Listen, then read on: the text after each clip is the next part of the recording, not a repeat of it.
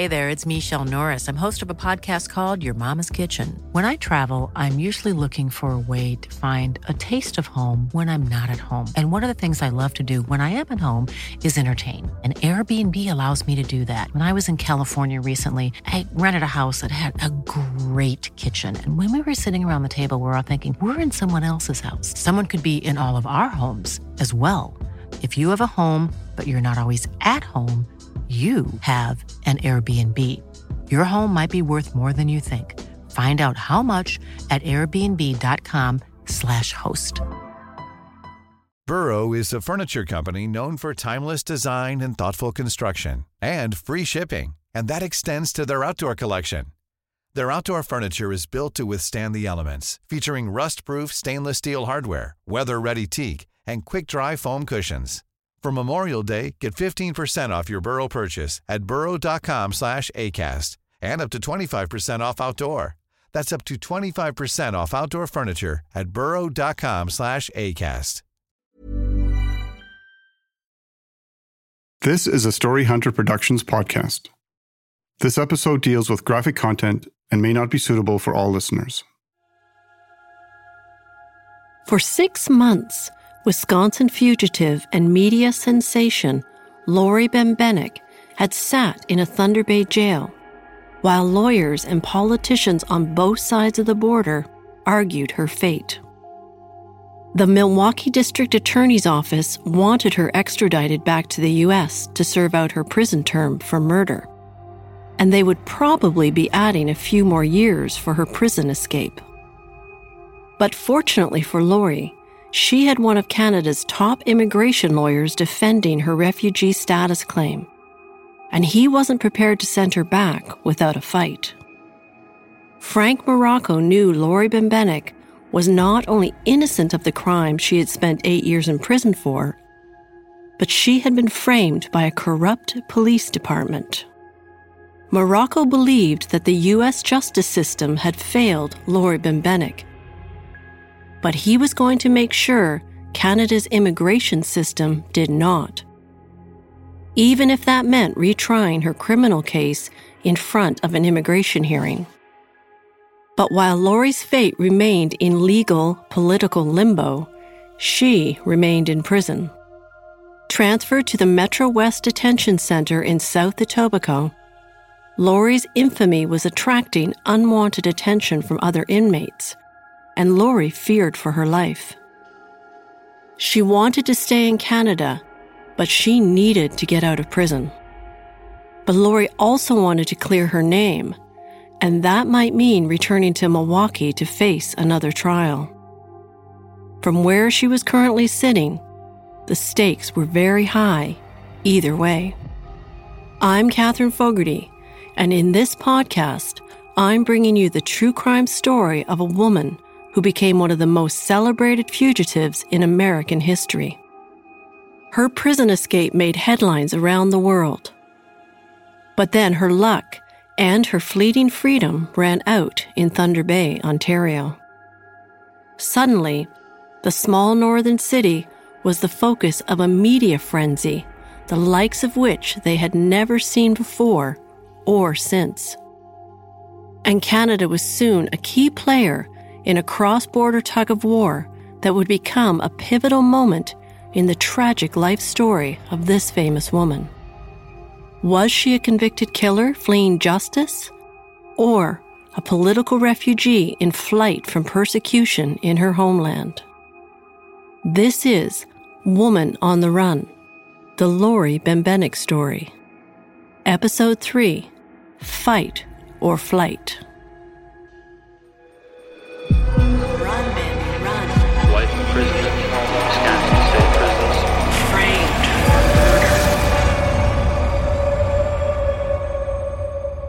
It is the sentence of this court that you, Laurentia Bembenek, are to serve a term of life imprisonment in the Wisconsin State Prisons. The former Milwaukee cop and her boyfriend spent 3 months on the run before a tip led police to their Ontario hideout. Did you kill Christine Schultz? That was the critical question Lori Bembenek was asked repeatedly during a polygraph according to the man who had administered the test. John McClinton, a polygraph examiner with the Canadian Department of National Defense, was testifying at Lori's immigration hearing. The polygraph tests had been conducted at the Thunder Bay jail 2 months after Bembenek had been arrested. McClinton testified that he conducted the testing over a 2-day period, and based on the results, he was convinced that Lori Bembenek was not guilty of the crime she had been convicted of. Laurencia Bembenek was telling the truth when she denied shooting Christine Schultz, he said. The following day, the Milwaukee Sentinel newspaper ran with the headline, "Bembenek isn't a killer, says Canadian polygraph expert." Immigration lawyer Frank Morocco and his team had requested the polygraph and the expert's testimony as part of the new evidence they were presenting during Lori's immigration hearing in Mississauga, Ontario. In February 1991, Morocco had filed a 91-page brief with Canadian immigration officials outlining why Lori Bembenek should not be extradited back to the United States. The brief outlined the entire criminal case against her and focused on the circumstantial evidence that had been used to convict her. Now he was picking apart each piece of evidence and witness testimony presented at her trial. The polygraph tests were strong new evidence, but the next evidence presented by Morocco and his team was even more compelling. On June 6, 1991, Morocco presented 2 affidavits by leading forensic pathologists that both claimed that the gun used to convict Bembenek was not the murder weapon used to kill Christine Schultz. Whoever murdered Christine had pressed the gun deep into her upper back while pulling the trigger, and the muzzle of the gun had left a perfect donut-shaped impression on her skin. Both experts had studied enlarged photos of the bullet wound and the muzzle imprints caused by the gunshot. They had also studied enlarged photos of the barrel of the alleged murder weapon and the police-issued handgun carried by the victim's ex-husband on the night of her murder. Dr. Werner Spitz was a forensic pathologist and the chief medical examiner in Detroit, Michigan. He had worked on a number of high-profile cases, including the investigations into the assassinations of President John F. Kennedy and Martin Luther King Jr. In his sworn affidavit regarding the gun that had been presented at Lori Bembenek's trial, he said it could not have caused the injuries observed on the body of the victim. Dr. Spitz went on to state that he believed the real murder weapon was consistent with the police-issued handgun carried by Fred Schultz, a gun that was never tested or examined. The second affidavit was signed by Dr. John Hilsden-Smith, a leading pathologist with the Ontario Forensic Sciences Centre. He also confirmed that the gun used to convict Bembenek could not have caused the wound that killed Christine Schultz. His report said the impression left by the rim of the muzzle on Christine's back was 6.25 millimeters, while the muzzle on the .38 caliber Smith & Wesson revolver allegedly used in the murder was only 2.37 millimeters thick. That is a discrepancy of 264%, he said. This gun evidence and expert testimony was extremely powerful. It seemed to collapse the very foundations of Lori's conviction, since at the time of her trial, the jurors said it was the gun evidence more than anything else that had made the case against her. If the gun isn't the gun, then Laurencia Bembenek can't possibly be the murderer, said John Callahan, one of Lori's Canadian lawyers.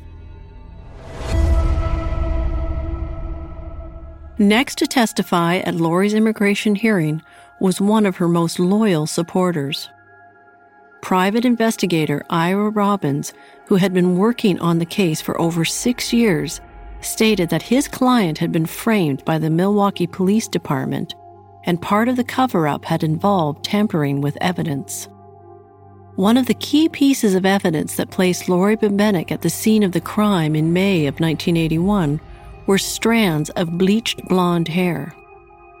But according to the original pathologist, the blonde hair was not on or near the body at the time of the autopsy, but later appeared in an envelope that the pathologist had sealed.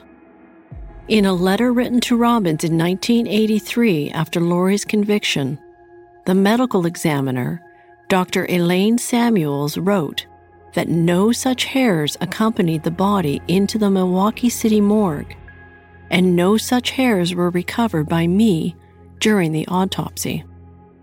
She stated that there was no reasonable explanation for the mysterious appearance of blonde hair strands in the envelope she herself had sealed and sent to the crime lab. This, she concluded, leads me to believe that something may be amiss in the investigation into Christine Schultz's death. Dr. Samuels added that further investigation was required. A subsequent review of the logbooks at the crime lab indicated that the envelope with the strands of blonde hair had been signed out by a police officer and then returned to the lab prior to Lori's trial. Ira Robbins went on to discuss the evidence given by Lori's ex-husband, Fred Schultz, during the 1982 trial. Schultz, who had been granted immunity from prosecution in exchange for his testimony, testified that Lori was at their apartment alone where his off-duty revolver was kept. He was the only person that connected Lori to the gun that was determined to be the murder weapon at the time. But it was also discovered that Fred Schultz had been under internal investigation by the Milwaukee Police Department before he testified against Lori. According to the documents Ira Robbins had uncovered, Schultz had lied about carrying his service revolver on the job. And he had also violated Wisconsin state laws by not waiting a mandatory 6 months after his divorce to remarry.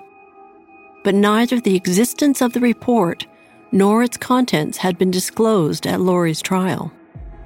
Fred Schultz had resigned from the Milwaukee police force on December 10, 1981, one day after he had been confronted with the report.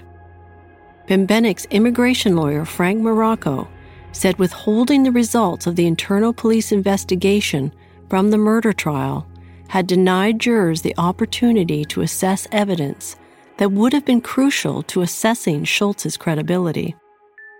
Lori's ex-husband was a liar, and the jury should have been made aware. As her refugee hearing continued, Lori Bembenek remained at the Metro West Detention Center, a grim holding facility with over 600 inmates. Toronto Star reporter Jack Lakey had interviewed Lori while she was in the Thunder Bay jail, and he was continuing to cover her immigration hearing in Mississauga. But after a number of his news stories were published, a regular correspondence developed between Jack and the American fugitive. I had given her my phone number after I'd spoken to her in Thunder Bay. And so she got into the habit of calling me occasionally later in the evening because she just wanted someone to talk to, you know, that was not another inmate or somebody that was on her legal team.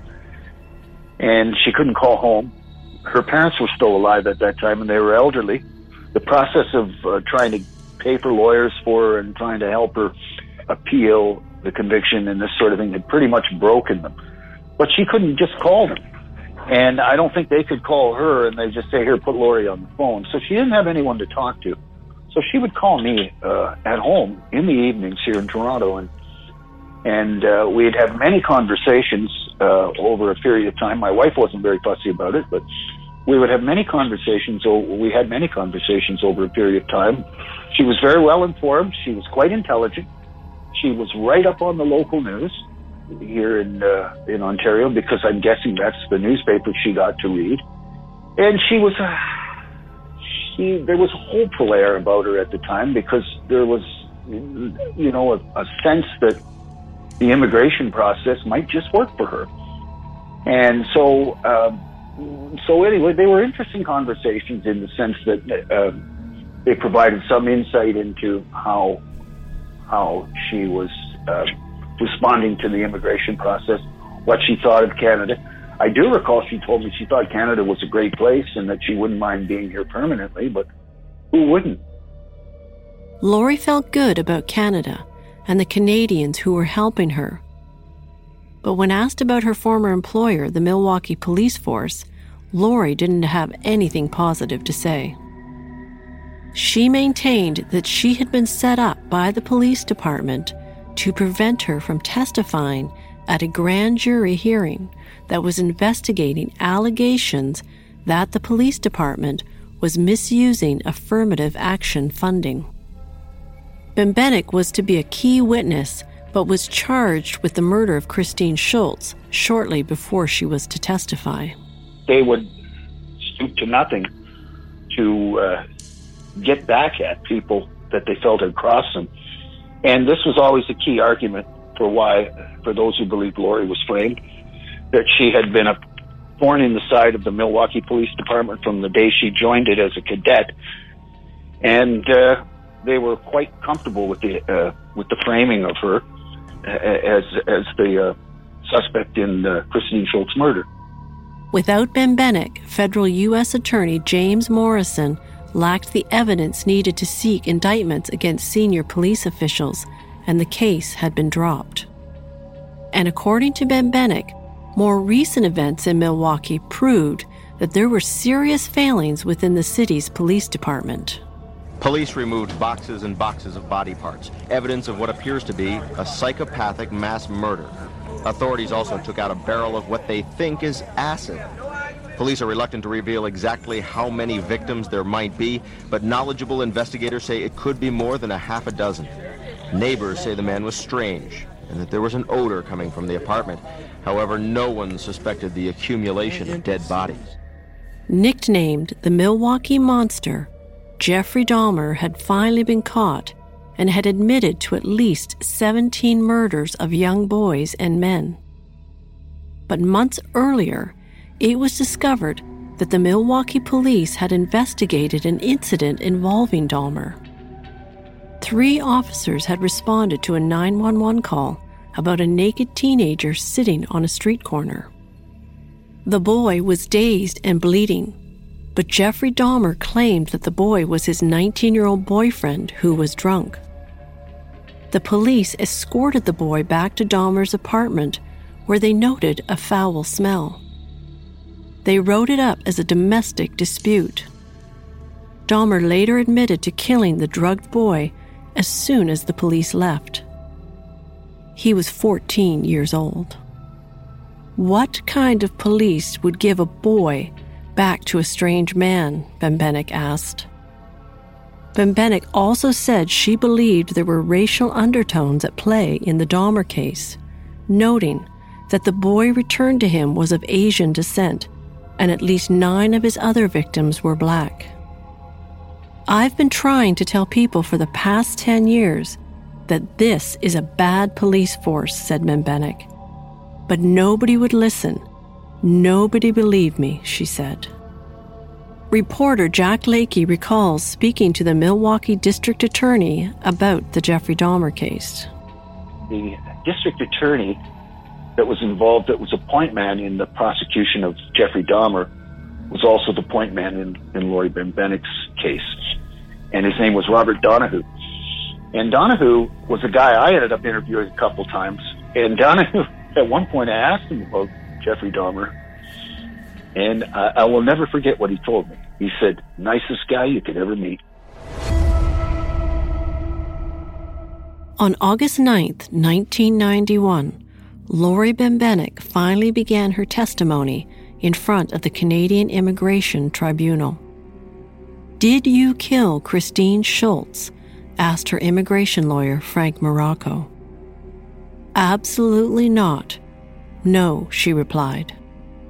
She told immigration adjudicator Carmen DiCarlo that she believed the Milwaukee Police Department had framed her. She recalled how she had been harassed from the day she joined the force. I was subjected to tremendous amounts of gender-specific verbal abuse and humiliation, she said. Lori believed that the harassment was meant to discourage her from completing her training. But she ultimately graduated sixth in her class in June 1980. Women officers and black officers were dropping like flies, said Lori, while white male officers were getting away with everything. Lori knew they had come up with a feeble excuse to fire her from the police force, saying she had smoked marijuana. But even 10 years after being sacked, Lori said she still wasn't quite sure why she had been framed for murder. I think they thought I knew more than I did, she said, referring to the photos of the 1980 party that showed Milwaukee police officers drinking and posing nude in a public park. There was widespread corruption and fraud, and perhaps I was getting too close to something bigger, she added. While her immigration hearing continued, Lori finally got some good news.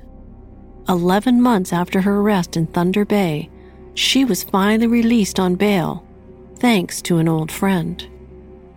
Louis Cabiz, the owner of the Columbia Grill and Tavern in Thunder Bay, had put up $10,000 of his own money to get Lori out of prison. He then provided an additional $10,000 bond to ensure that Lori would show up at her next refugee hearing the following month. I will never believe in a million years that this girl did what they said she did, Cabiz told reporters. I'd hire her again tomorrow, he claimed. But despite her former boss's support and financial assurances, Lori's liberation from a jail cell was short-lived. Less than 24 hours later, Lori was back behind bars at the Metro West Detention Center.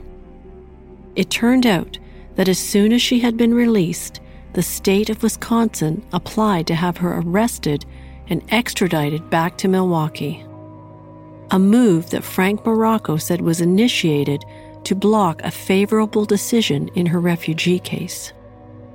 So what was going to take precedence? Lori's refugee claim or Wisconsin's extradition request? Canadian government officials claimed her rearrest was mandatory under the terms of the Canadian-U.S. Extradition Treaty. But immigration lawyer Frank Morocco said it was unprecedented in his experience for an extradition hearing to begin while a refugee hearing was already taking place. He believed that the state of Wisconsin was concerned that the testimony presented at Lori's refugee hearing appeared to support her claim of innocence, and she would be granted refugee status in Canada. It's a matter of course that when a fugitive from U.S. justice is pinched here in Canada, you send them back, and you don't fool around. Mm-hmm. You know, it was only because of these very unique circumstances and the work done by Ira Robbins to call into question the case used to convict her that Frank Morocco was able to mount an immigration challenge to sending her back and on the basis that she may qualify for refugee status as a persecuted person. So, yeah, I mean, this was probably uncomfortable for the Canadian government and very uncomfortable for, I won't say the U.S. government, but certainly the people that had a stake in it in Milwaukee. But while lawyers and immigration officials on both sides of the border continue to debate and defend their positions, support for Lori's plight continued to grow in Canada. Media coverage was pro-Bembenek, with Toronto Life magazine calling her trial in Wisconsin a sick joke. And the Canadian Broadcasting Corporation aired a documentary on her story that supported the idea she had been framed for murder. Within days of the program, Lori had received hundreds of letters of support from all over Canada. This lady has been wronged, and it's time the Canadians do what Canadians are known for and stand up for what is right, said an outspoken fan who had organized a free Bembenek support network. Essentially, I think that her looks and her sensational backstory in terms of how this all played out made this so much more of an interesting, compelling news story in the early 90s than it would otherwise have been. And that I can tell you for sure. I mean, one of the reasons that the Toronto Star where I work took such a close interest in it is because it was big news all over North America. And a lot of that, I believe, had to do with Lori Bembenek's good looks. And support continued to grow for Lori back in her hometown of Milwaukee as local news continued to cover her Canadian immigration hearing. Friends held rallies and organized bake sales and craft sales to raise money to help pay for her defense.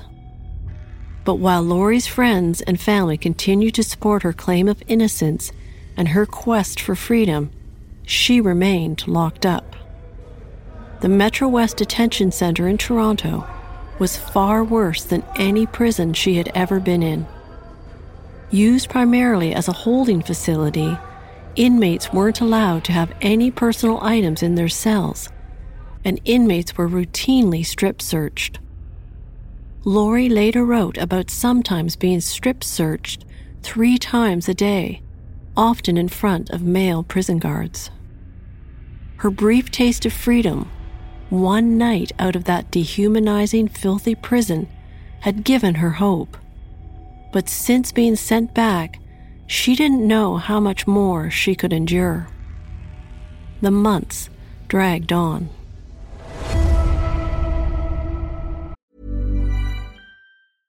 Hey, I'm Ryan Reynolds. At Mint Mobile, we like to do the opposite of what Big Wireless does. They charge you a lot, we charge you a little. So naturally, when they announced they'd be raising their prices due to inflation, we decided to deflate our prices due to not hating you. That's right. We're cutting the price of Mint Unlimited from $30 a month to just $15 a month. Give it a try at mintmobile.com/switch. $45 up front for 3 months plus taxes and fees. Promo rate for new customers for limited time. Unlimited more than 40 gigabytes per month slows. Full terms at mintmobile.com. How would you like to look 5 years younger? In a clinical study, people that had volume added with Juvederm Voluma XC in the cheeks perceived themselves as looking 5 years younger at 6 months after treatment. Look younger, feel like you. Add volume for lift and contour in the cheeks with Juvederm Voluma XC. Reverse signs of aging by adding volume to smooth laugh lines with Juvederm Volure XC. For important safety information and to find a licensed specialist, visit Juvederm.com. That's Juvederm.com. Not for people with severe allergic reactions, allergies to lidocaine, or the proteins used in Juvederm. Common side effects include injection site redness, swelling, pain, tenderness, firmness, lumps, bumps, bruising, discoloration, or itching. There's a risk of unintentional injection into a blood vessel, which can cause vision abnormalities, blindness, stroke, temporary scabs, or scarring. Talk to a licensed specialist to find out if it's right for you. Hey, it's Paige DeSorbo from Giggly Squad. High quality fashion without the price tag. Say hello to Quince. I'm snagging high-end essentials like cozy cashmere sweaters, sleek leather jackets, fine jewelry, and so much more. With Quince being 50 to 80% less than similar brands. And they partner with factories that prioritize safe, ethical, and responsible manufacturing. I love that. Luxury quality within reach. Go to quince.com/style to get free shipping and 365-day returns on your next order. Quince.com/style. Millions of people have lost weight with personalized plans from Noom, like Evan, who can't stand salads and still lost 50 pounds. Salads generally for most people are the easy button, right? For me, that wasn't an option. I never really was a salad guy. That's just not who I am. But Noom worked for me. Get your personalized plan today at Noom.com. Real Noom user compensated to provide their story. In 4 weeks, the typical Noom user can expect to lose 1 to 2 pounds per week. Individual results may vary. On Christmas Day, 1991, Virginia and Joseph Bembenek drove to the Metro West Detention Center to visit their daughter. They weren't allowed to bring her a gift, but they wanted to be there for Lori. The Bembeneks had stood by Lori through everything and had even mortgaged their house twice to pay her legal fees. But as 1991 was drawing to a close, they could tell she was losing her will to fight. She had been caught up in a legal political battle between the U.S. and Canada for over a year now, and something had to give. And finally, something did. As new evidence had come to light during her refugee hearing in Canada, officials in Milwaukee had opened a John Doe investigation, a proceeding comparable to a one-person grand jury hearing. Circuit Court Judge William Hayes was conducting the investigation, and he was specifically looking into the possibility of police misconduct and whether any evidence had been tampered with during the investigation into Christine Schultz's murder. Lori was hopeful that the John Doe investigation would result in a new trial. But, regardless, she knew that she would ultimately have to return to Wisconsin if she had any hopes of clearing her name. Over most of 1991, there had been substantial evidence presented to support the idea that she had been wrongly convicted. However, As the proceedings played out, it became more and more obvious that it probably wasn't going to work and that she would ultimately be sent back. But meanwhile, because Frank had been, as I say, relitigating her conviction and the trial, her Milwaukee trial, here in these immigration hearings, he poked more and more and more and more holes in Milwaukee's case against Lori. Meanwhile, all this is getting reported in Milwaukee and in the U.S., particularly the Milwaukee-Chicago area, where it was of the most interest. And so there came a point, I believe in the fall of 1991, where the Milwaukee District Attorney's Office began, they basically buckled under the pressure and began a new investigation into her conviction. And this went on over a period of months, but everybody knew that it was driven by stuff that they were able, up until then, to just ignore, because other than this community newspaper in Milwaukee, there wasn't a whole lot of play for the evidence, that the growing evidence that showed she might have been wrongly convicted. Frank's immigration proceedings here in Toronto allowed, as I say, the basis of the conviction and the evidence to be called into serious question. So basically they knuckled under in Milwaukee in the fall, and they started to re-examine the evidence. So in February of 1992, Lori decided to drop her Canadian refugee claim and the appeal of her extradition order. Her fate, whatever it happened to be, would have to be decided in Wisconsin. On April 20th, 1992, Lori Bembenek was escorted out of the Metro West Detention Center in South Etobicoke and placed into the back of an unmarked police car. Wearing a black dress adorned with handcuffs and leg irons, she was driven to Toronto's Pearson Airport, where she was handed over to U.S. federal marshals and put on a plane to Milwaukee. After 18 months in Canada, Lori Bembenek was resigned to returning to the U.S., even though she had no guarantee she would be granted a new trial. "I'd be perfectly happy staying in Canada for the rest of my life," she told Jack Lakey, the Toronto Star reporter she had gotten to know. "But I have to go back and try to clear my name." After returning to Wisconsin, Lori was immediately shipped back to the Taycheedah Correctional Facility and, as predicted, was placed in solitary confinement. 4 months later, on August 21st, 1992, Milwaukee Judge William Hayes announced his findings in the John Doe investigation he had overseen. Judge Hayes had conducted a 10-month review of the case to determine whether evidence tampering or perjury had led to Bembenek's 1982 murder conviction. He ruled that no police conspiracy had existed to frame Lori Bembenek, but stated that the investigation that led to her murder conviction was marred by serious mistakes. He stated that a conspiracy would have had to have been so vast that it could not have been successfully orchestrated.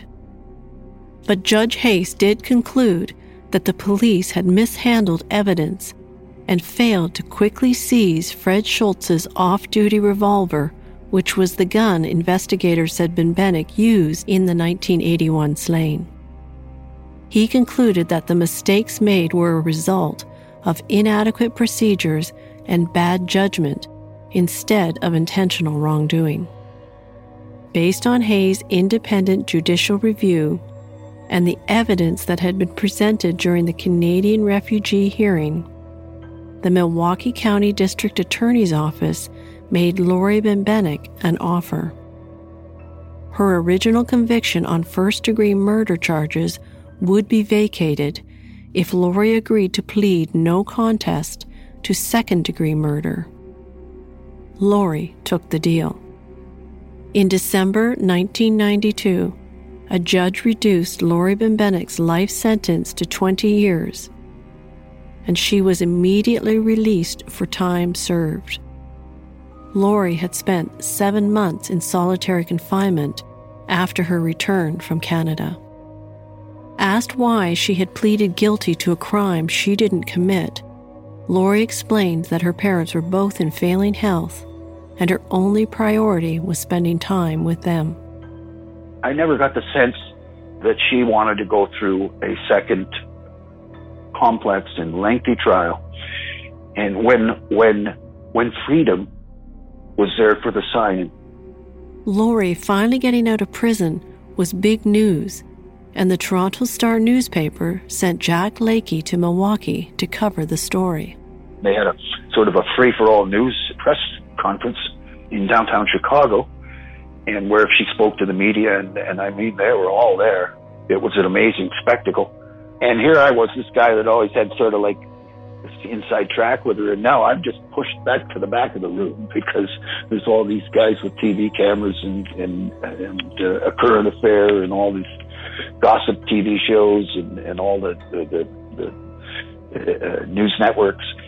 And so anyway, it was quite a spectacle, and I recall how some of them chased her in a car because she was released, and they drove her down to Chicago, and they news crews were running up alongside her at 70 miles an hour on the interstate going down from Milwaukee to Chicago, and they're filming her along the way. And anyway, it was, as I say, it was quite a spectacle, but that was the last time I saw her. And once she was released, I basically stopped following her situation because she, at that point, was blending back into the community. But Lori's reintegration back into society and a normal life after 10 years in prison was not an easy transition. She struggled with alcohol addiction and post-traumatic stress disorder. Following her release from prison, Lori wrote her autobiography called Woman on Trial, and the following year, Tatum O'Neal starred as Bembenek in a film based on her story. In 1996, Lori moved to Vancouver, Washington, to be closer to her parents, who had retired there. She eventually remarried, but her addictions continued to plague her. Even though she was no longer in a prison cell, she still felt imprisoned by a conviction hanging over her head. She still wanted to clear her name. In August of 2002, 10 years after she had pleaded to a lesser charge of second-degree murder, Lori Bembenek filed a motion requesting the retesting of genetic material still on file with the Milwaukee police. With advances in DNA since the murder 20 years earlier, Lori and her legal team were certain new evidence would emerge. 15 items were tested, including bed covers from the crime scene, a t-shirt worn by Christine Schultz, and a bullet taken from her body. The results showed two different samples of male DNA on the bedsheets and male and female DNA on the bullet. In addition, unidentified male DNA on a vaginal swab indicated a possible sexual assault. And to further support that claim, a former assistant medical examiner who had testified at Lori's original trial changed her medical opinion on the murder of Christine Schultz. In a sworn affidavit, she was now saying that she believed the murder was sexually motivated and had been committed by a male assailant. None of Lori Benbenek's DNA was found on any of the items tested. And while Benbenek's lawyer, Mary Woller, said the results could prove her client was indeed innocent, the assistant district attorney for Milwaukee maintained that the results were inconclusive and they were not willing to overturn her second-degree murder conviction. Lori had lost yet another battle in her fight to clear her name. But this time, she had lost something else.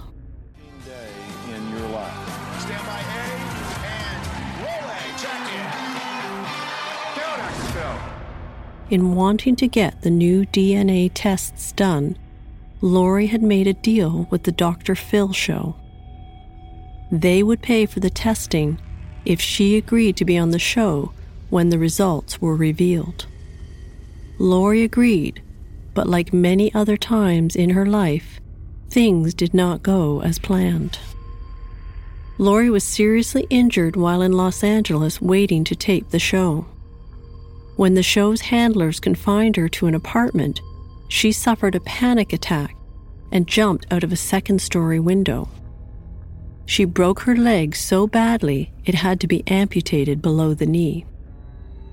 Another tragedy for a woman who had already endured so much.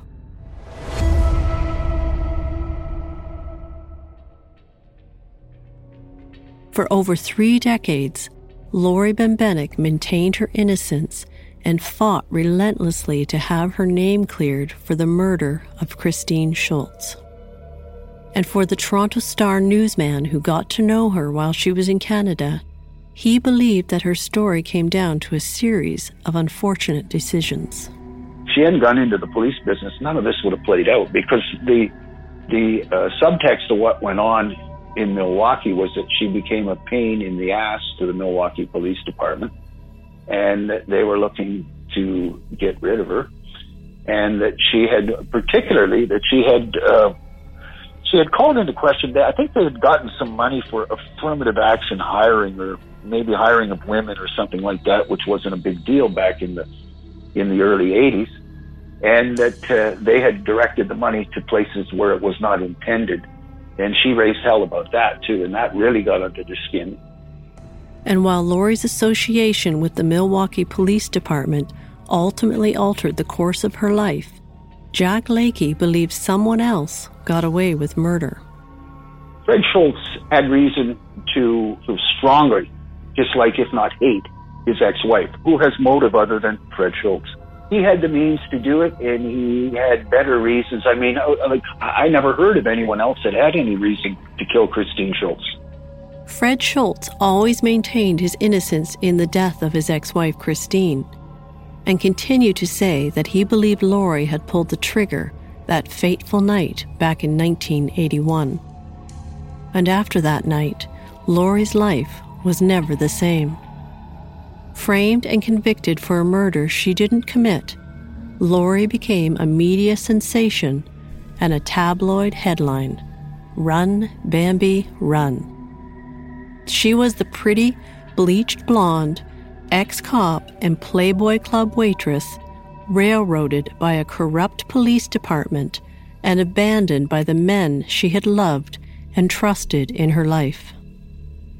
Maybe her only luck was escaping to Canada and having strangers in another country believe in her and fight for her freedom.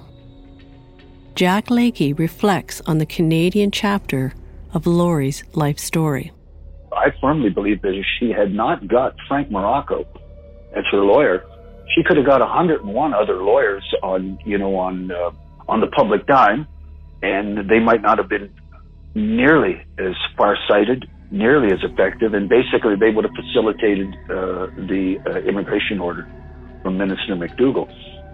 So I think it was just a stroke of luck that she was represented by Frank, because Frank understood that, I think he understood that as a plan B, if I'm not able to get her refugee status here in Canada, I can sure as hell poke holes and call into question so many of the things on which her conviction was based that it puts him in a very uncomfortable spot in Milwaukee. And that was probably the most effective thing Frank done, and that probably is the biggest and best thing that happened for Lori when she got to Canada. In 2008, Lori filed a petition with the United States Supreme Court seeking a reversal of her second-degree murder conviction. Her petition was denied. Lori was never really able to escape the ghosts of her past. For years, she continued to struggle with addictions and physical ailments. On the last page of her 1992 autobiography, she wrote, "Going on is possible. Survival is possible. Even happiness is possible, I hope. But I'm not at all sure about forgiveness." Laurencia Lori Bambi Bembenek died on November 20th, 2010 at a hospice in Portland, Oregon. She was 52 years old.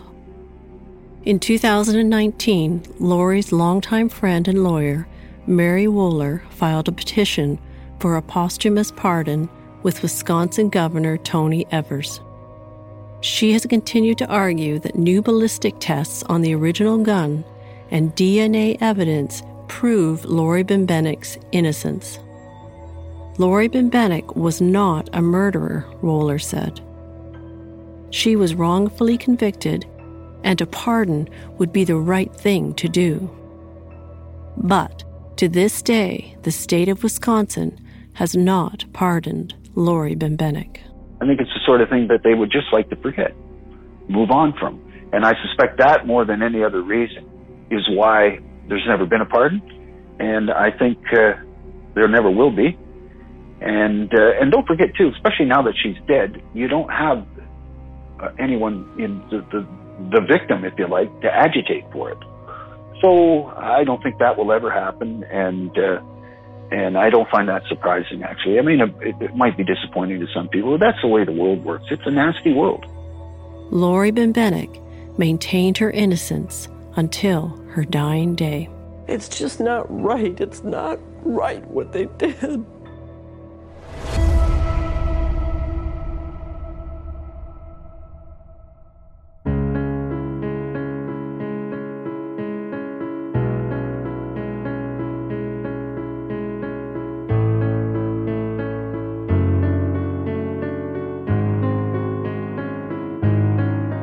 Woman on the Run, The Lori Bembenek Story, is written and produced by Catherine Fogarty. Audio production is by Daniel Borgers at Borgers Music. A special thank you to Jack Lakey. This is a Story Hunter Productions podcast. Visit us at storyhunterpodcasts.com and sign up for our newsletter to get more information and updates about new podcasts. And check us out on Facebook, Instagram, and Twitter. And if you enjoyed this story and others on Story Hunter Podcasts, please subscribe on Apple or your favorite podcast app, and feel free to leave us a review. We appreciate you listening.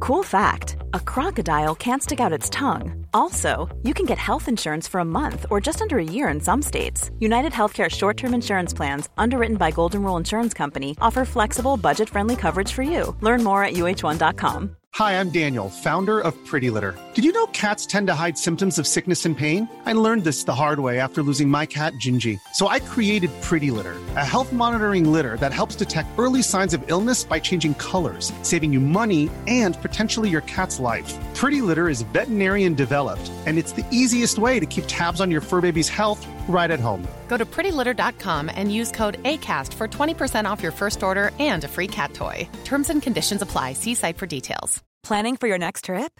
Elevate your travel style with Quince. Quince has all the jet-setting essentials you'll want for your next getaway, like European linen, premium luggage options, buttery soft Italian leather bags, and so much more.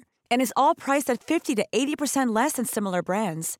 Plus, Quince only works with factories that use safe and ethical manufacturing practices. Pack your bags with high-quality essentials you'll be wearing for vacations to come with Quince. Go to quince.com/pack for free shipping and 365-day returns.